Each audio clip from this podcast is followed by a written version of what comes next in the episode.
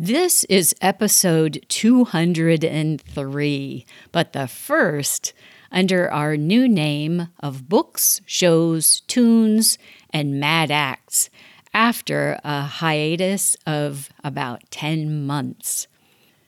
This episode is titled Music with the Michiganders.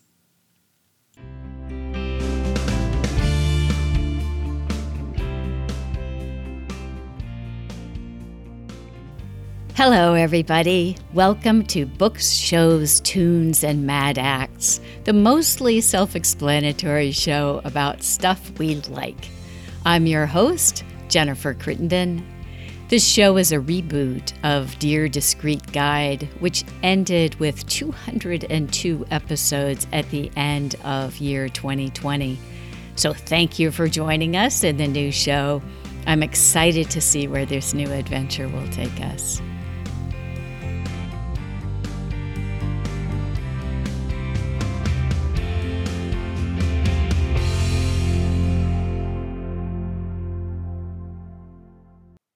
All right, everybody, here we are with the first episode of the show with a new name. And I'm so excited to have a couple of old friends with me today. And we thought we would kick off the show and the episode and everything with an episode about music. And I met these two guys. They're both Michiganders. I met these guys in the early 90s when I was living in Santa Barbara. Both of them have a lot to offer and contribute about music. So I'm really looking forward to our conversation. Uh, so Bill Aho is here with us and also Doug Walker. So welcome, Bill and Doug. Thank you. Hello, everybody. Uh, the first thing I have to mention is uh, Michiganders. So I met you guys a long time ago. I'm sure that at the time it sort of occurred to me that you were both from Michigan, but I never put two and two together. And then I realized when I was preparing for this show that I didn't really know what to call people who come from Michigan.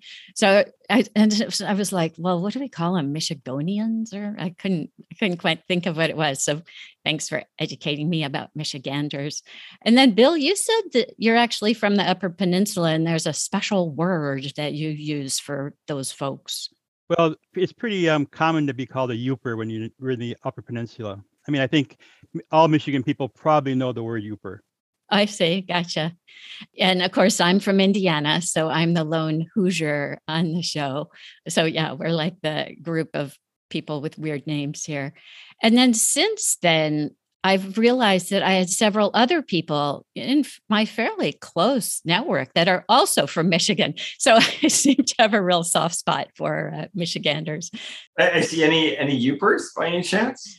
Uh, let's see. So I have a friend who bought some land up there, but he still lived in Indiana. So I'm not sure he would qualify as a Yooper. Probably not yet. You probably need to spend a little bit of time up there. Uh, eat, eat, a, eat, a, few pasties and and you know just, just hang out up there for a little bit.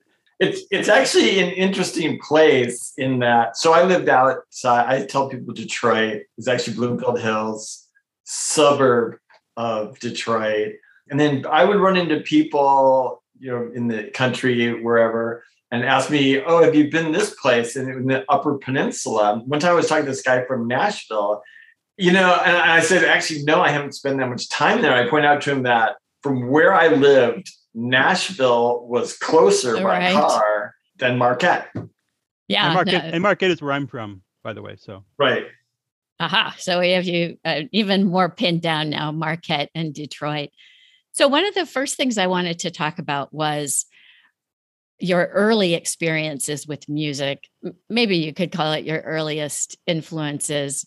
But for me, there's something kind of magical about thinking back to like when I was really, really, really little and when I first started hearing music and what music it was. And then kind of the feeling or the sentiment that I have about that music now. And for I'll go first.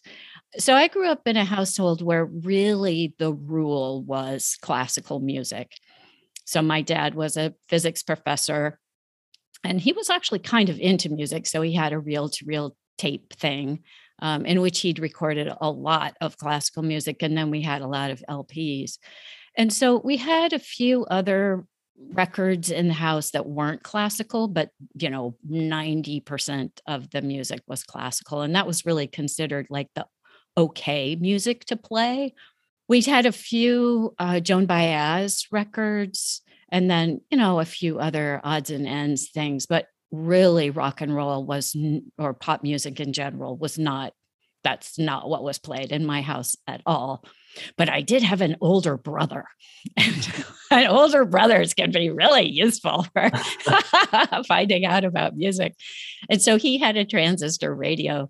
And I remember we were playing outside because, you know, this wasn't the kind of music that we could play in the house, but we were playing outside uh, down in the cove.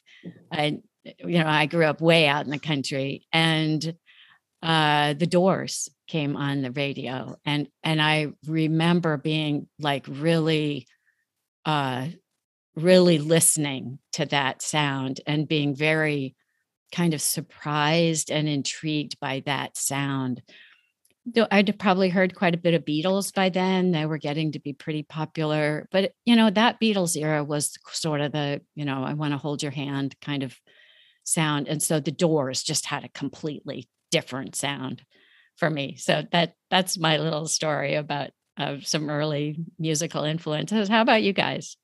I think music sometimes we, we kind of get it from the really early days. And I'm, I was lucky enough that I was the oldest child. So the, when I was born, my mom gave me extra attention and stuff. And I would, she would sing like early nursery rhymes and things like that. So it developed me, developed my um, interest in melodies and things. I mean, I think it started all, all the way back then.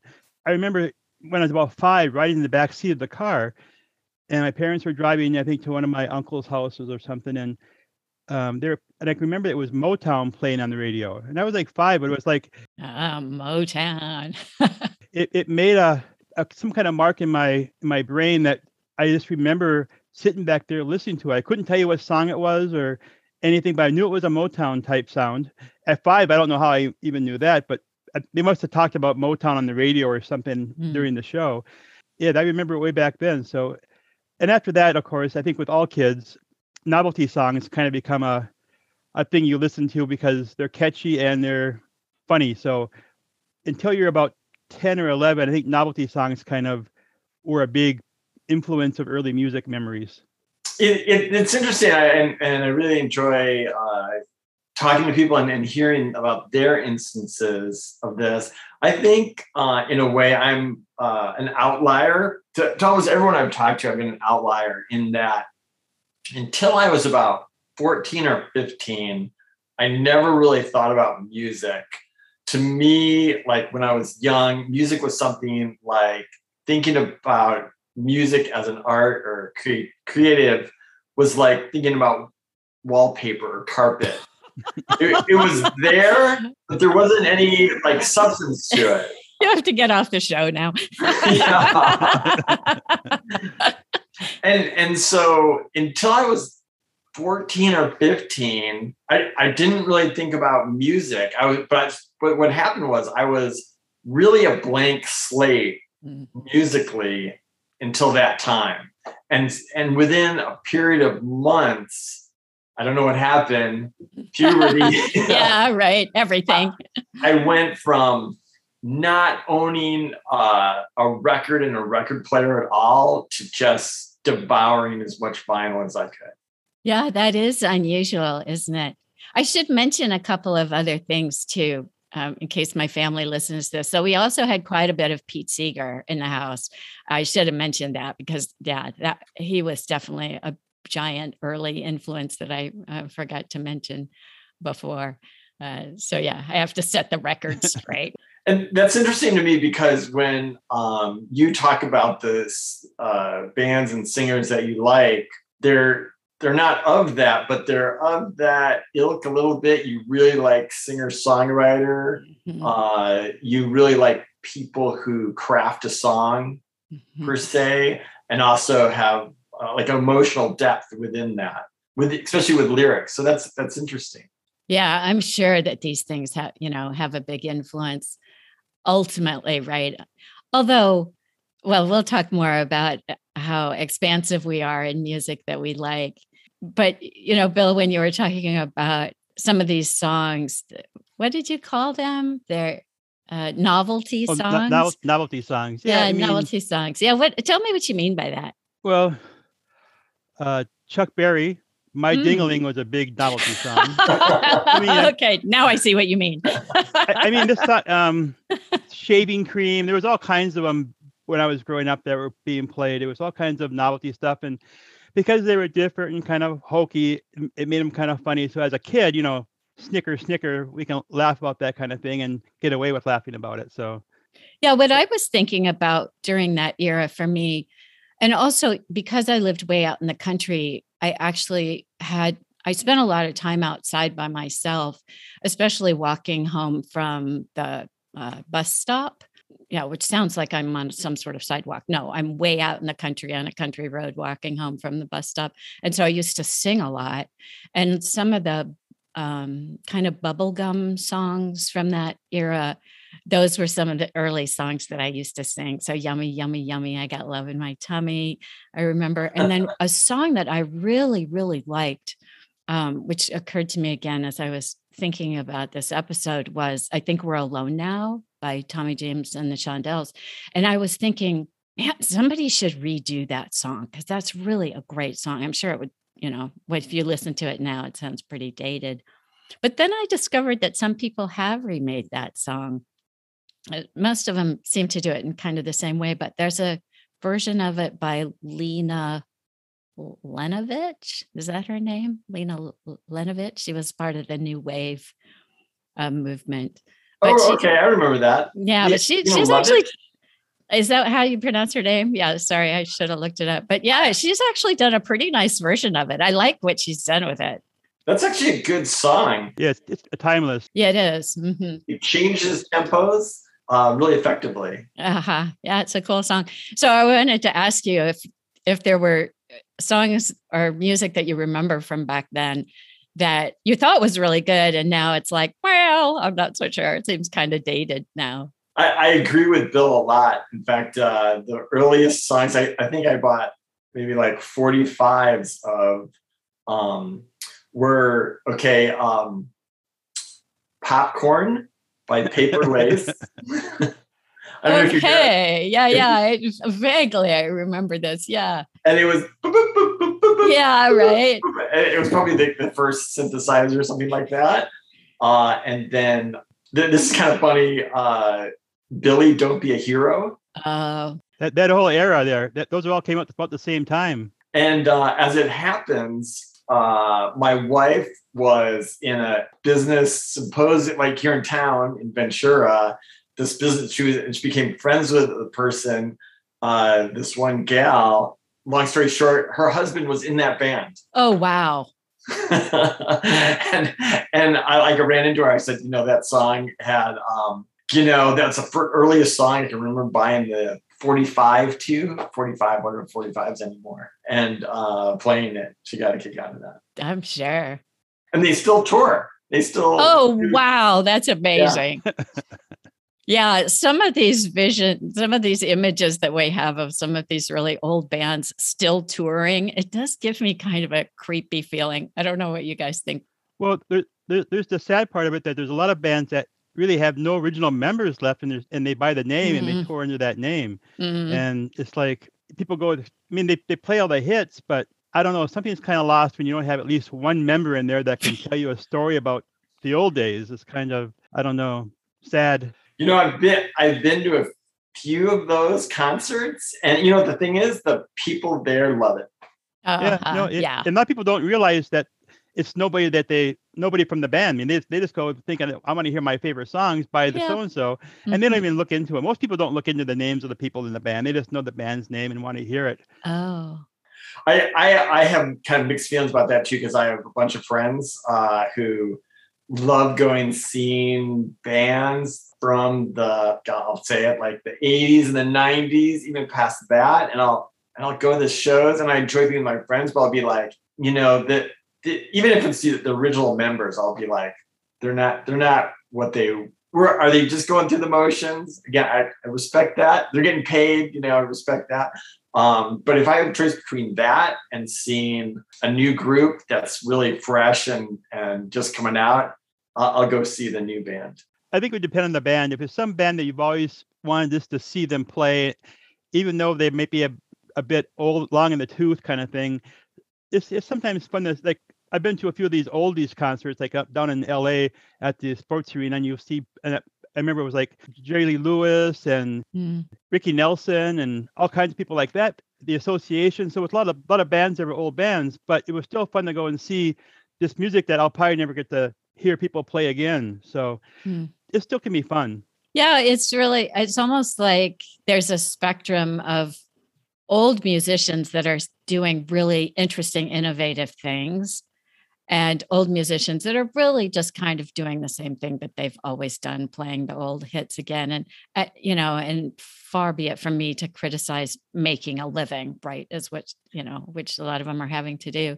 But when i think about some of the musicians that you know date from way back then right because i mean we're all old now it's amazing how how inventive and sort of recreating themselves uh, they probably don't even think of it that right way right they're just they're just working on their craft but elvis costello i think bill you and i were talking about him just you know such a wide ranging musician and such an interesting person neil young also came to mind in that way, you know, just exploring a lot of different things. And if you go to a Neil Young concert, sometimes you just you have no idea what you're going to get. Anybody else come to mind like that? Uh, actually, Paul McCartney is still doing yeah. Really stuff. Mm-hmm. Um, you know, it's interesting. I want to get uh, both yours takes on this. That okay? So when I grew up, it was it was rock music. That was the the music that everybody listened to in my my peers. Let's uh-huh. say you know it's it was either rock or funk, you know, R and B. And the, the impression was though that over 30, you're petered out. It was like you were like a sports figure. You know, you were you were like, you know, a football player or a soccer player. You hit 30, you know, your career's over, the the uh, creativity is gone. You don't really come up. And, and it was like the era of, you know, when the Who sang My Generation mm-hmm. and the Stones sang about, you know, getting old uh, that that was literally how you, you know uh, at least I felt that um, or, or, I wouldn't say I felt that seemed to be the kind of general feeling was that just people over 30 your creativity went away and, and you didn't have people didn't come out with good stuff. Mm-hmm. and I think that's totally changed. I think that's totally for the better. Uh, you know, I often think about how lucky I was to be born when I was, as far as music goes, because we really grew up with the evolution of rock and roll, right? I mean, everything that happened in rock and roll, we were right there. And that, I mean, that was super fun, right? But I think too that rock and roll has kind of grown up also, right? So there's something really inspiring or um, I don't know, at least energizing to think that there are still these old guys out there, right? As old as us, or even older, if you can believe it, even older, who are still, you know, still rocking, still learning, still doing cool stuff. So that, yeah, I don't feel as now being old is as old as it was back then. at least that's my feeling. You know, another one we didn't. Bob Dylan is putting out albums yeah. that are is as good as most other people. Maybe they they won't be like on my top 10 or top 20 list, but they'll be on my top 25. Uh, definitely. Yeah, he, he's still he's still doing things, uh, and he's growing all the time too. He's doing different things, and I think it's great when the artist can change a little bit with the times or or try new things. Because I found a lot of influences from people like uh, Costello or um, different people that Neil Young doing different different kinds of music because it brings you into a different eh, style that you haven't heard before maybe and you and you develop different likes and you really expand your whole database I think. That's definitely the commonality I have with my favorite bands and favorite favorite artists is that that they're always changing and every album you listen to because it's okay what are they doing next and I think that's very interesting to me. My, my background, I'm in, I'm an engineer, but I'm in development, product development. you know, also my my hobbies and things like that, is the intersection of creativity and also your best output. And kind of if you're going to be really rational, you'd say, well, if you keep doing the same thing over and over, you'll you'll keep getting better at it. I mean, that would be the kind of a rational thing. But with bands, it seems to be not that. They do a couple things over and over again. And it's not just stale to listen to, but actually the art itself, I think, gets stale.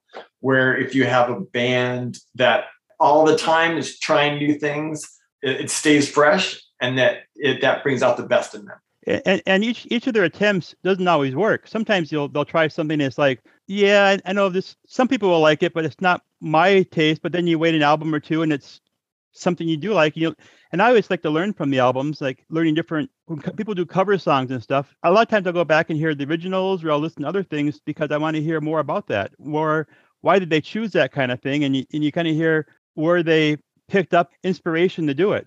I think you can tell a lot by a band by their choice of covers. Oh, yeah, for sure. Yeah. In fact, I was going to ask this question later, but I'm going to pop right into it now. You know, I never really thought that much about covers until I met Bill because Bill has a really good ear for covers.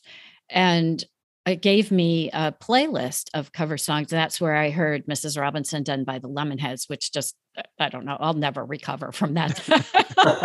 I mean, it, it, was extremely good. I don't mean that in a bad way, but it was just so eye opening about what you could do with a song like that. And the, you know, the way they brought the drums into that song was just, it's still amazing to me. But Bill is really good at finding covers, and, and I'd never really thought about them very much before but I think, yeah, that's one of the things about having musical friends, right? Is it's a little bit like knowing good covers, is you get introduced to music that you wouldn't otherwise hear.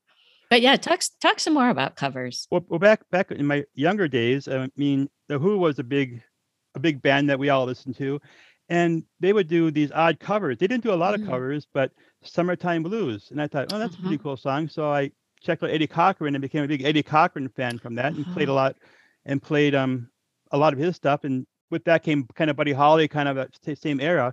But also they did things by Mose Allison, and Mose Allison is awesome, and most people don't really know who he is. Pete Townshend was writing about in some article saying that Young Man Blues was just great song, and then he found out that Mose Allison was white. He couldn't believe it. He thought it was an old black guy singing this stuff. So it's it's kind of you learn a lot from the covers sometimes if you just yeah. look into it a little bit more. And I, and I discovered a lot of great bands from that.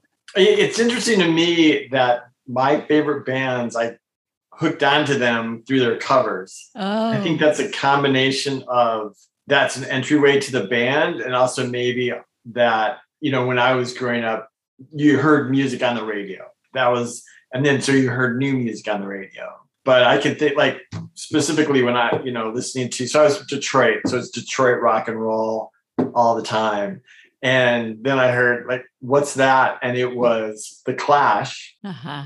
I fought the law. And, and maybe it was a combination of that was the song they played, that was their signal. As soon as I heard that, though, I go, this is a fresh new band. I'm not sure why I heard that as opposed to like the newest from REO Speedwagon or, or Kansas or whoever.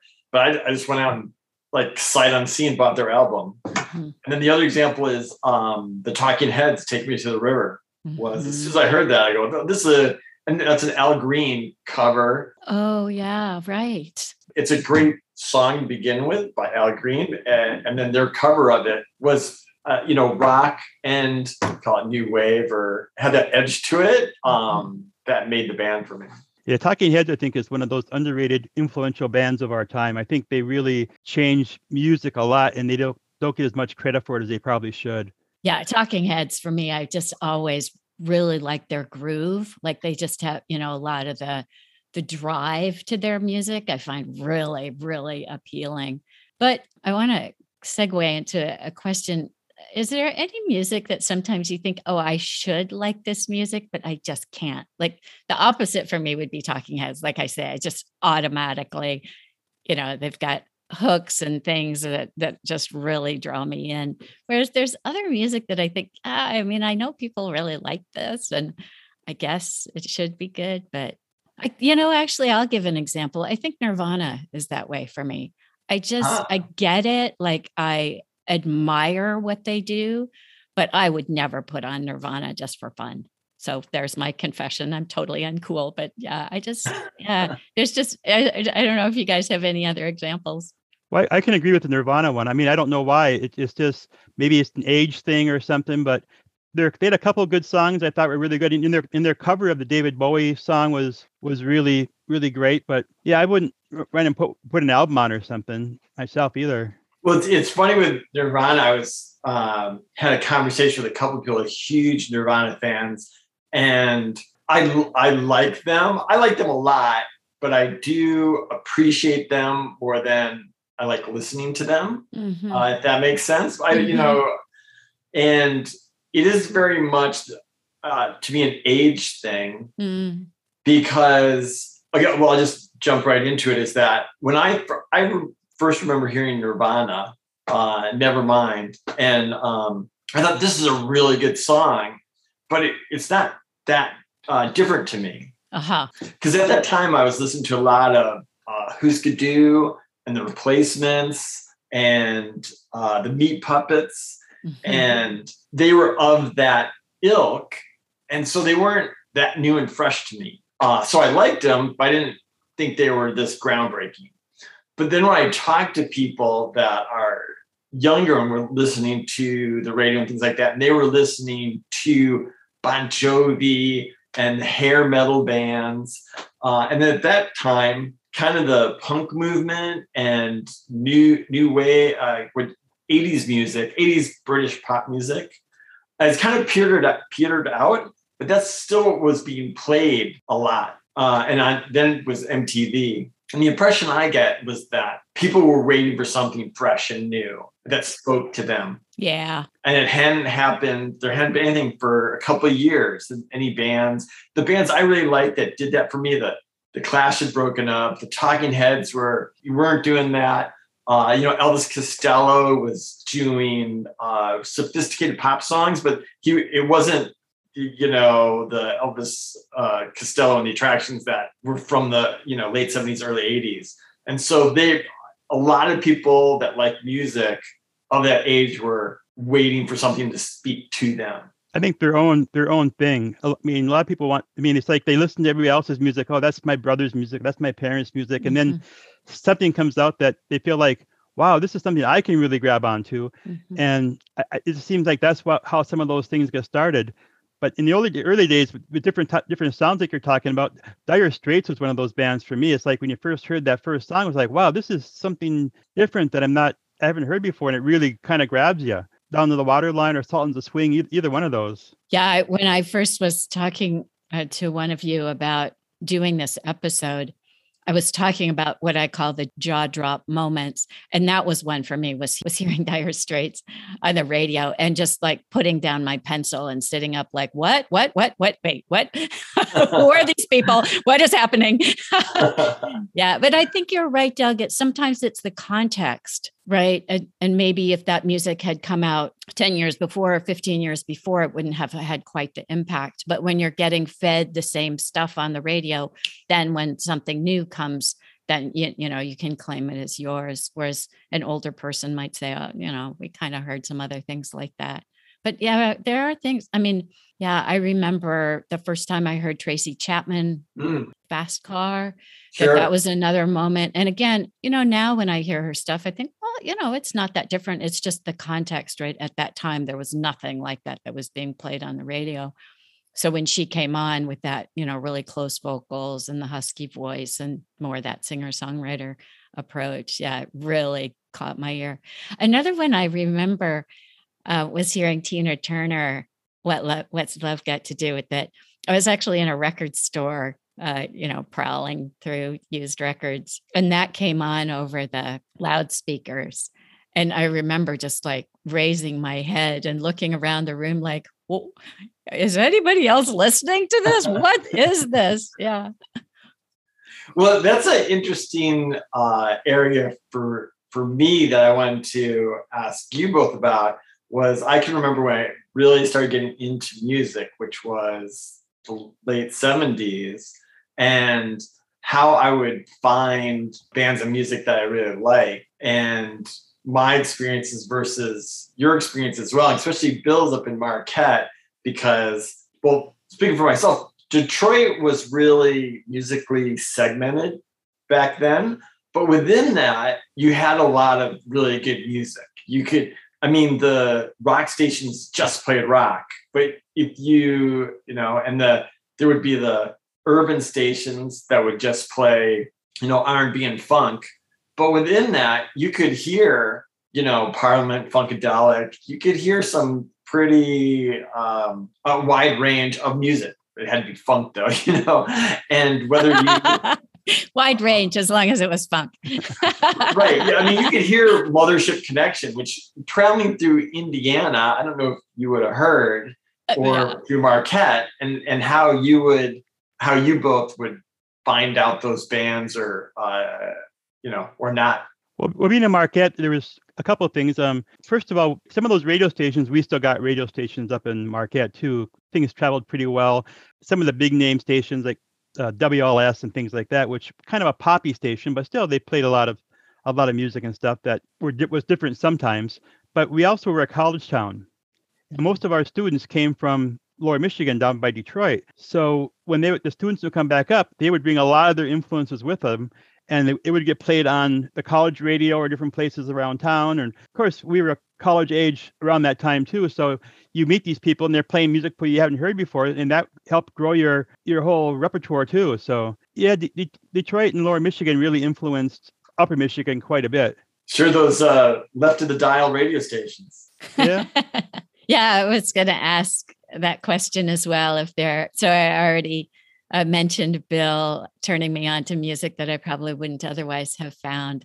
And I was going to ask you guys if there's anybody you'd like to thank for uh, turning you on to music. One of the big ones that I remember, and back then, I think this was not uncommon at all. I was at a party and I'd kind of fallen in with this uh, gang of people who had all gone to high school together, I think in Indianapolis, but they'd all come down to Bloomington to go to college or to work or whatever, all the things that we were doing back then. And I was at a party and one of them and it turned out they were all deadheads which i didn't know. And they um, one of them sat me down in a rocking chair next to the stereo and put on uncle john's band and said you're really going to like this. And she was right i did. And yeah many things ensued from that. So of course i have to thank them for for turning me on to the dead but yeah, it's I do I feel as though back then we did a lot more of that, like sit down and listen to this. I don't know if that happens very much, at least at our age anymore. Although maybe in sort of subtle ways it does. I don't know. What do you guys think? I think music more individualized now with, with headphones and digital music. Mm. I mean, unless you're in a car somewhere, I, I don't well, maybe at least in my circles now because we're older, but most people don't just put on music with a with a party or people around because people want to talk and they, they want to be able to learn stuff through conversation. I think when you're younger, music is really a bigger part. But nowadays with with digital, it's like head I mean you're wearing headphones, so nobody really knows what you're listening to most of the time. So mm. I think it's harder to spread that that knowledge that what, what you like around in this you say hey listen to this and pass them your your link or whatever you have that you're playing yeah i think a lot of those days have changed now with digital, unfortunately. You know, it's very interesting phenomena to me uh, in a couple ways because like when I went to college as a freshman, you know, I immediately could glam onto people who talk about music for, you know, go to a party and, we just talk about music, and mm-hmm. and I'd be like, oh, I really like the guy. If I if I knew the guy's taste, or like, oh, you you like you know that band. Oh you know oh you like you've heard of the dead all you have to do is go oh you've heard of the dead kennedys? Okay this uh-huh. guy is uh you know doing pretty good. Oh, oh you like violent femmes? Okay this is a good guy. He knows the violent femmes. Uh-huh. but along with that is you know i had the the sense and I, I don't mean to sound presumptuous here because i knew a lot of other people like this too back then is that you could go to a party meet people and then say, hey, there's this really cool band, or I'm really into such and such. And you would know who that they were. I mean, when the Village Voice would put out their their poll, like the top 40 albums or whatever, I would know 38 of those albums. You know, I would know, I would have a working knowledge of every important group that was going on in, Mhm. in pop and rock. And, you know, when I say rock, like funk, R&B, you know, all that. But now there's such a diverse ecosystem of music that there's bands that you can have a couple million YouTube hits on.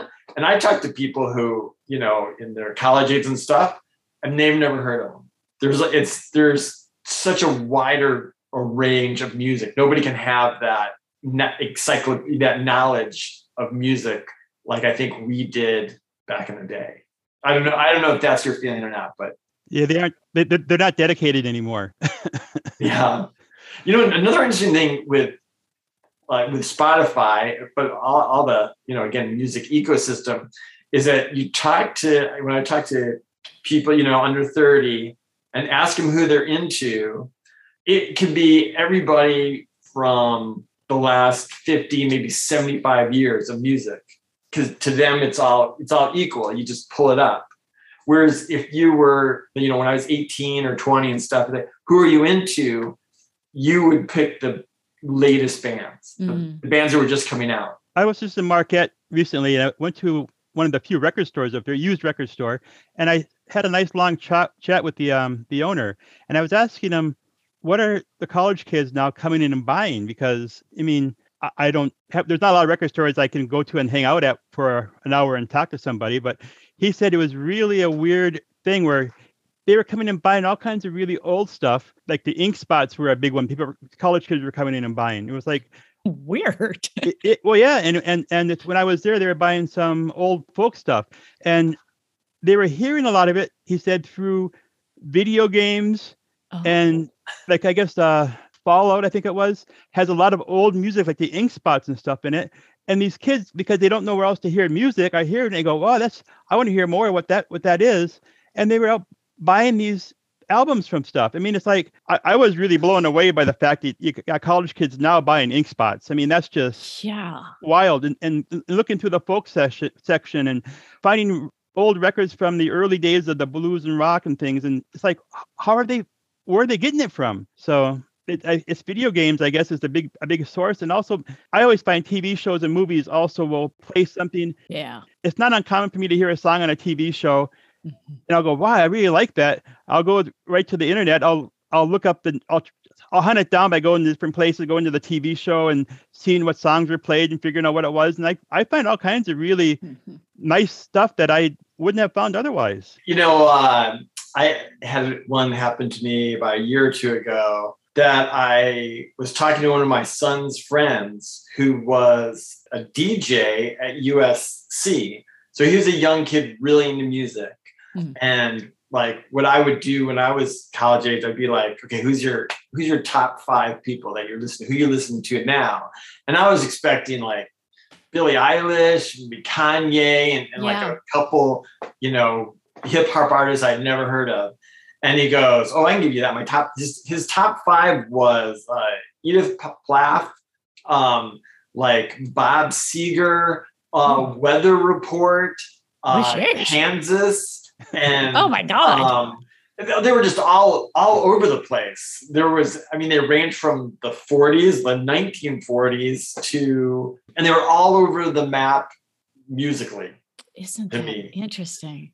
Uh, you know, it just really struck me that, oh, you know, as a DJ, don't you want to listen to the latest stuff? Right? But no, he's like, I, I want to listen to the whole range of music I have. And it was all equal to him.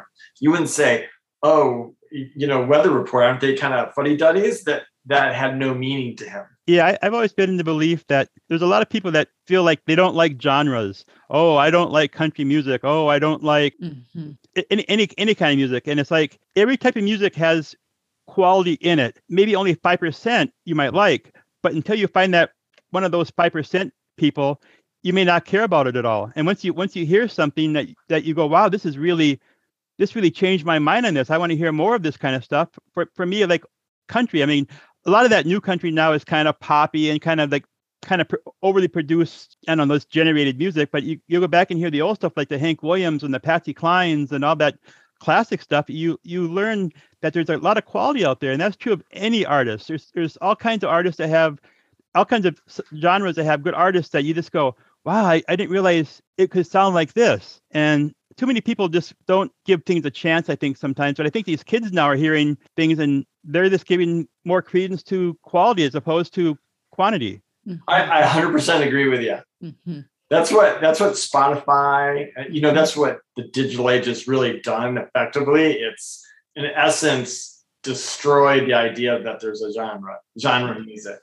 Well, and I mean, it was used to be that way with the radio stations, right? I mean, yeah. this is a really cool thing that, the, in my opinion, that these things are that those silos have been so broken down now. So you get, yeah, you get exposed.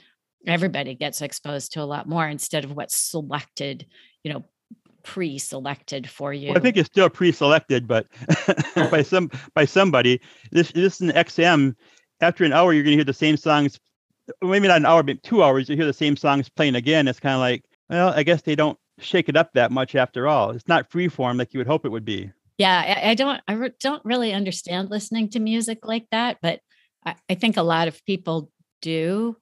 But I do have to tell a story about uh, young people. So a few years ago, we had a French snowboarder staying with us and it was his birthday and so we threw a birthday party for him even though we didn't know anybody in town and we just invited a whole bunch of kids that were about his age and they uh, got into my itunes while the party party was going on. It was such a funny experience when people are trolling through your library because on one hand i'm like yeah, I've got the best iTunes library ever. and then on the other hand, I'm like, oh, these kids are going to hate everything I have. But you know, the, what they instantly found was the Beatles. I had a, a lot of Beatles and they just started playing the Beatles. And, and I was listening to them play and, uh, you know, to the songs play and then watching the kids sing along and how much they were enjoying the music. And like you, Bill, I was thinking, man, quality lasts. You know, yeah. these kids do not care what era this is. They don't care any about that. They just really like this music. And the Beatles are that way. They just endure, right? I mean, I just think they're they're just amazingly good. And and, and they grew so much over their times. You can find almost almost any kind of style within the Beatles at mm-hmm. some point. I mean, they did old they did country stuff, they did pop, they did rock, they did uh, the soul stuff. I mean, they, they were all over the psych- psychedelic. So you can hear all mm-hmm. kinds of stuff in the Beatles and not be stuck to one genre. Hey, I'll do a quick recommendation um, for a birthday present. Uh, I got the uh, remastered Abbey Road albums uh-huh. on vinyl. Um, I think you got. I think everybody hears that vinyl had a little bit at least. Oh, yeah. yeah. So it is. It was like 80, 100 bucks totally worth it. Wow. The way you could hear each individual instrument was, you know, it's a great album. Yeah. Um, the best albums ever made. And then it, when I first got, it, I was like, you know, it's just going to be really nice. I know, is it gonna, is it just going to be great? And then it was a notch better than that with the, wow. the remaster.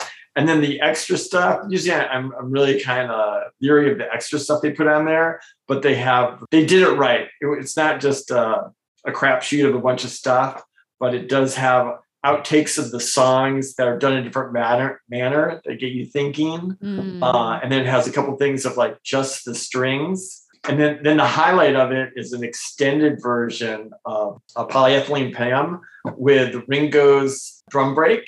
The Beatles rock. Uh-huh. don't, don't ever forget, they, they can rock whenever they want you know, you know, some of these box sets and, and big things, some are really good, some are just money profit centers kind of kind of thing. But when they're done right, there's some really nice stuff. The replacements have put out a few of those mm. box sets, and those are pretty cool. And um, but the Beatles ones were kind of nice because they actually had, and some of them, a 5.1 mix of some of the stuff. And it's interesting to hear a different different mix like that out of the because most of us have a have some kind of uh, surround sound system and to hear it in a five channel type thing. It's kind of interesting. Hmm. And it's mixed by people that knew what they were doing. Um, with the Beatles, also, if you haven't seen it, there's a Netflix, the one, two, three by McCartney, very, very good with Rick Rubin, and um, definitely worth checking out because Paul McCartney, they're playing a lot of stuff from the from the master tapes and and changing the mixes and stuff. So it's pretty cool. So is it is that an album with Rick Rubin? No, it's not an album. It's just a it's just a TV series, like um maybe three or four episodes. But um, I think it's called or three two one maybe. I think it was Netflix or Hulu, one of those two. But def- definitely worth checking out if you haven't checked it out because it's really really an interesting listen. And I'll do a, another shout out while we're talking about the Beatles was that my first band that I totally was into was the Stones. Uh-huh. Quick story. Uh, so when I first got into music, I did it for the first album I bought was Get Your Ya-Ya's Out, which I, I did for the completely uh, sophisticated, mature reason. I went to a friend's party and they uh, somebody said let's let's play some music and the person said oh i got my brother's stones album and that's what we listened to and i thought well that's no, no one's gonna that, that's gonna be a cool it's got to be a cool album because it's the older brother right and then just a couple weeks later the radio station um, was doing a thing where they played every rolling stone album all the way through holy cow at uh, 11 o'clock at night. Uh-huh. I would do homework and then I would, I, I just got my new stereo.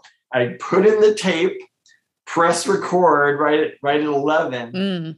And I recorded every Stones album there was. and then I would listen to it, you know, the, the rest of the week. And what I learned was that all these Stones albums that uh, songs they were playing on the radio, I'd heard them so much they weren't really fresh to me. But I was hearing all these like their old, really ragged R&B stuff and their, you know, the other sides and their B sides. And I'm like, oh, this is great stuff. And I never hear it on the radio. Mm-hmm. Well, they started off kind of as a blues cover band in a way because, mm-hmm. I mean, their first couple of albums were all pretty much covers until they started writing their own songs. Exactly. They, they were to me, they were like the jet setting rock stars. And then you listen to that that early stuff, and there's like, oh, these are teenagers like I me. know, right? you know, they, they have a couple songs that could have been sung by the Clash. They could have been punk songs. Oh, oh yeah. In, in my opinion. The, the other thing the Stones did for me was, unlike the Beatles, the Beatles crafted songs that were so original and so creative. They were just they were just Beatles songs. You know, they're just totally like out of the primordial soup of their creativity. yeah. But the how did that deal with the devil?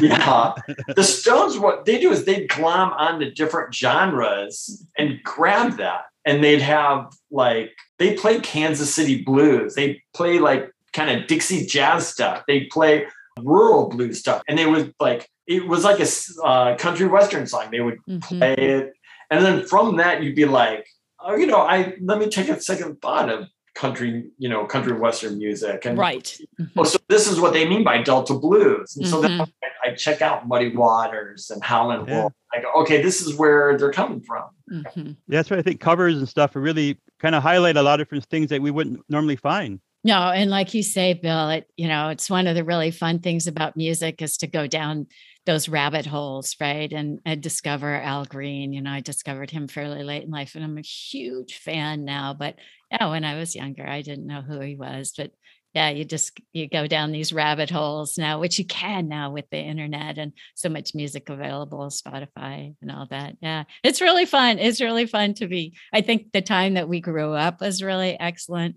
and it's really fun to be a music fan now because we're exposed to so much. It's so much is available.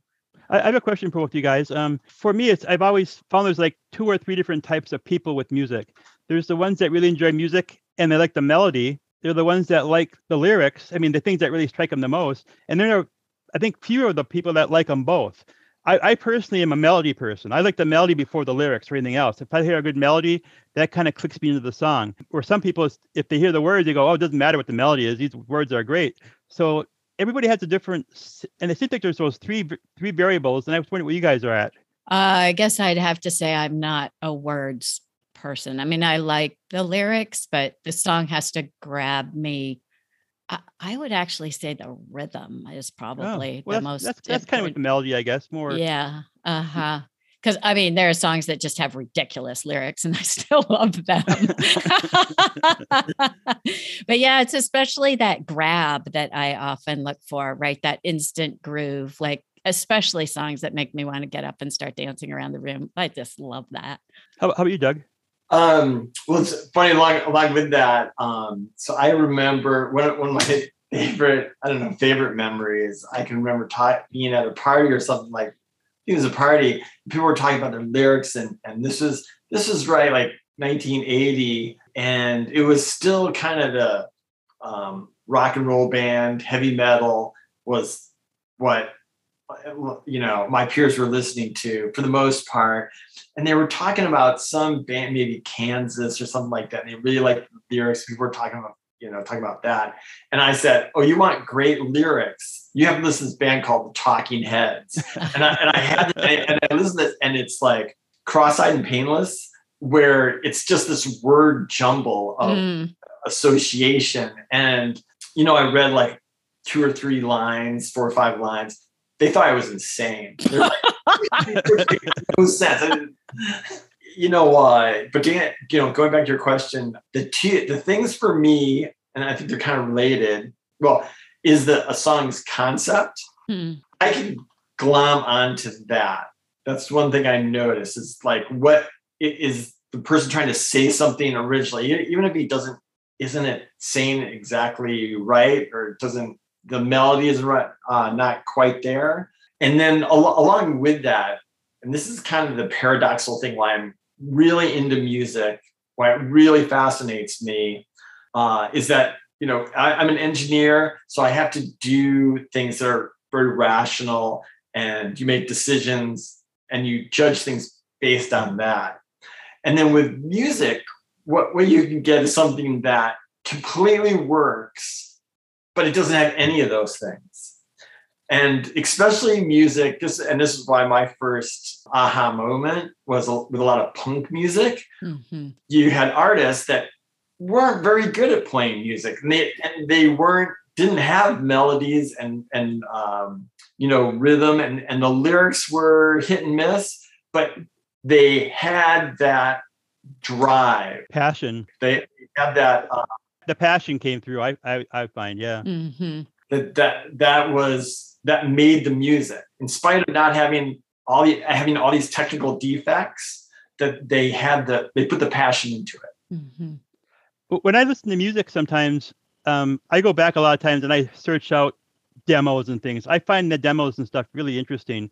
And a lot of people think, oh, that's just them starting off. But for me, a lot of times you can hear the, the passion from the demos and that that to me really excites me to hear what the really early days were and sometimes the demo actually is better than the actual produced take sometimes they're overly produced and not not real well like the replacements uh if only you're lonely that demo of that is like like one of those things that make you cry if you hear mm. i mean if you mm. haven't heard it I was thinking, yeah, for everything that we say, we can probably come up with a counterexample, right? Because for all three of us, we're, we're just really interested in all different aspects of music. But I was thinking that song, you know, bang on the drum all day. And, it, you know, eh, I mean, ah, obviously the lyrics are ridiculous. And even it's not that it's not that masterful of a song, right? But that song, you know, we, we are attracted to that song for a whole range of reasons, some of which are just to thumb our noses at the world, right? Mm-hmm. So, yeah, it, it's complicated why we like music, but we can like it for a lot of different reasons. Very good. Okay, well, our time is about up, and it's been absolutely terrific to talk to both of you. I'm sure we could keep going, and I have more questions here. So, I do hope that you come back. Uh, but before I let you go, is there anything that either of you uh, would like to share with the audience before we stop? Uh, I guess for me, I, I hope that people listening, if they haven't really had much um, experience with physical copies of, of music, it's nice to be able to purchase a record or even a CD or something as opposed to just get it digitally. Because I think someday, if if things change, it's nice to fall back on something. And vinyl seems like it's timeless at this point to fall back on something that you can still play 20 years from now you may go through a record collection of vinyl and find something and go well I've, i haven't played this in 10 years or 20 years and you put it on it's like it brings you right back well with the digital i don't know if you can really search your life if your libraries are that i mean you can see the names of stuff but when you see an album cover you see something that really it brings you back to it. I think that's real exciting. I, I hope that some people will start to appreciate the physical product a little bit more and i that's just my little thing. Well, I guess uh, my thing uh, is just to bring it full circle to what we kind of started out talking about was that, you know, music and creativity and the artistry, either putting it out or listening to it, you know, it doesn't time you out. You can do it at, at any age and, and still really enjoy it. I'm going to concerts. You know, uh, I was at a, a concert earlier this week, new band, super had a lot of fun I still have friends that um, we get together and go with uh, shows. Uh, actually, got uh, tickets to Coachella coming up. Oh, nice. And look forward to seeing a lot of new bands there. And it's something that, you know, you never age out at. Yeah, and uh, you know, I should say for the audience too, it's been really fun for the three of us to talk about early stories of being introduced to music and the kind of music that we heard, early influences and all that. If you would like to share your stories with us, please don't hesitate. We would love to hear uh, about uh, your your own experiences whenever it is that you began to come of age musically. So yeah, don't uh, hesitate to get to get in touch. We'd love to hear from you. All right. Thanks, everybody. Oh, thank you. Nice, nice meeting, Doug, and thanks for having me on. I appreciate it. Bill, it's a pleasure uh, meeting and talking to you, and uh, as well, uh, it was. Uh, thank you very much for inviting me on. Thanks, everybody, for listening. We really appreciate it. Don't forget to check out the show notes for additional information about this episode and give us a like or a thumbs up on Podomatic or wherever you listen to your podcasts. We'd also love to have your support on Patreon. And get in touch. We'd love to hear from you through the internet or Twitter or whatever means works for you. And finally, thanks to Caffeine Creek for the theme music.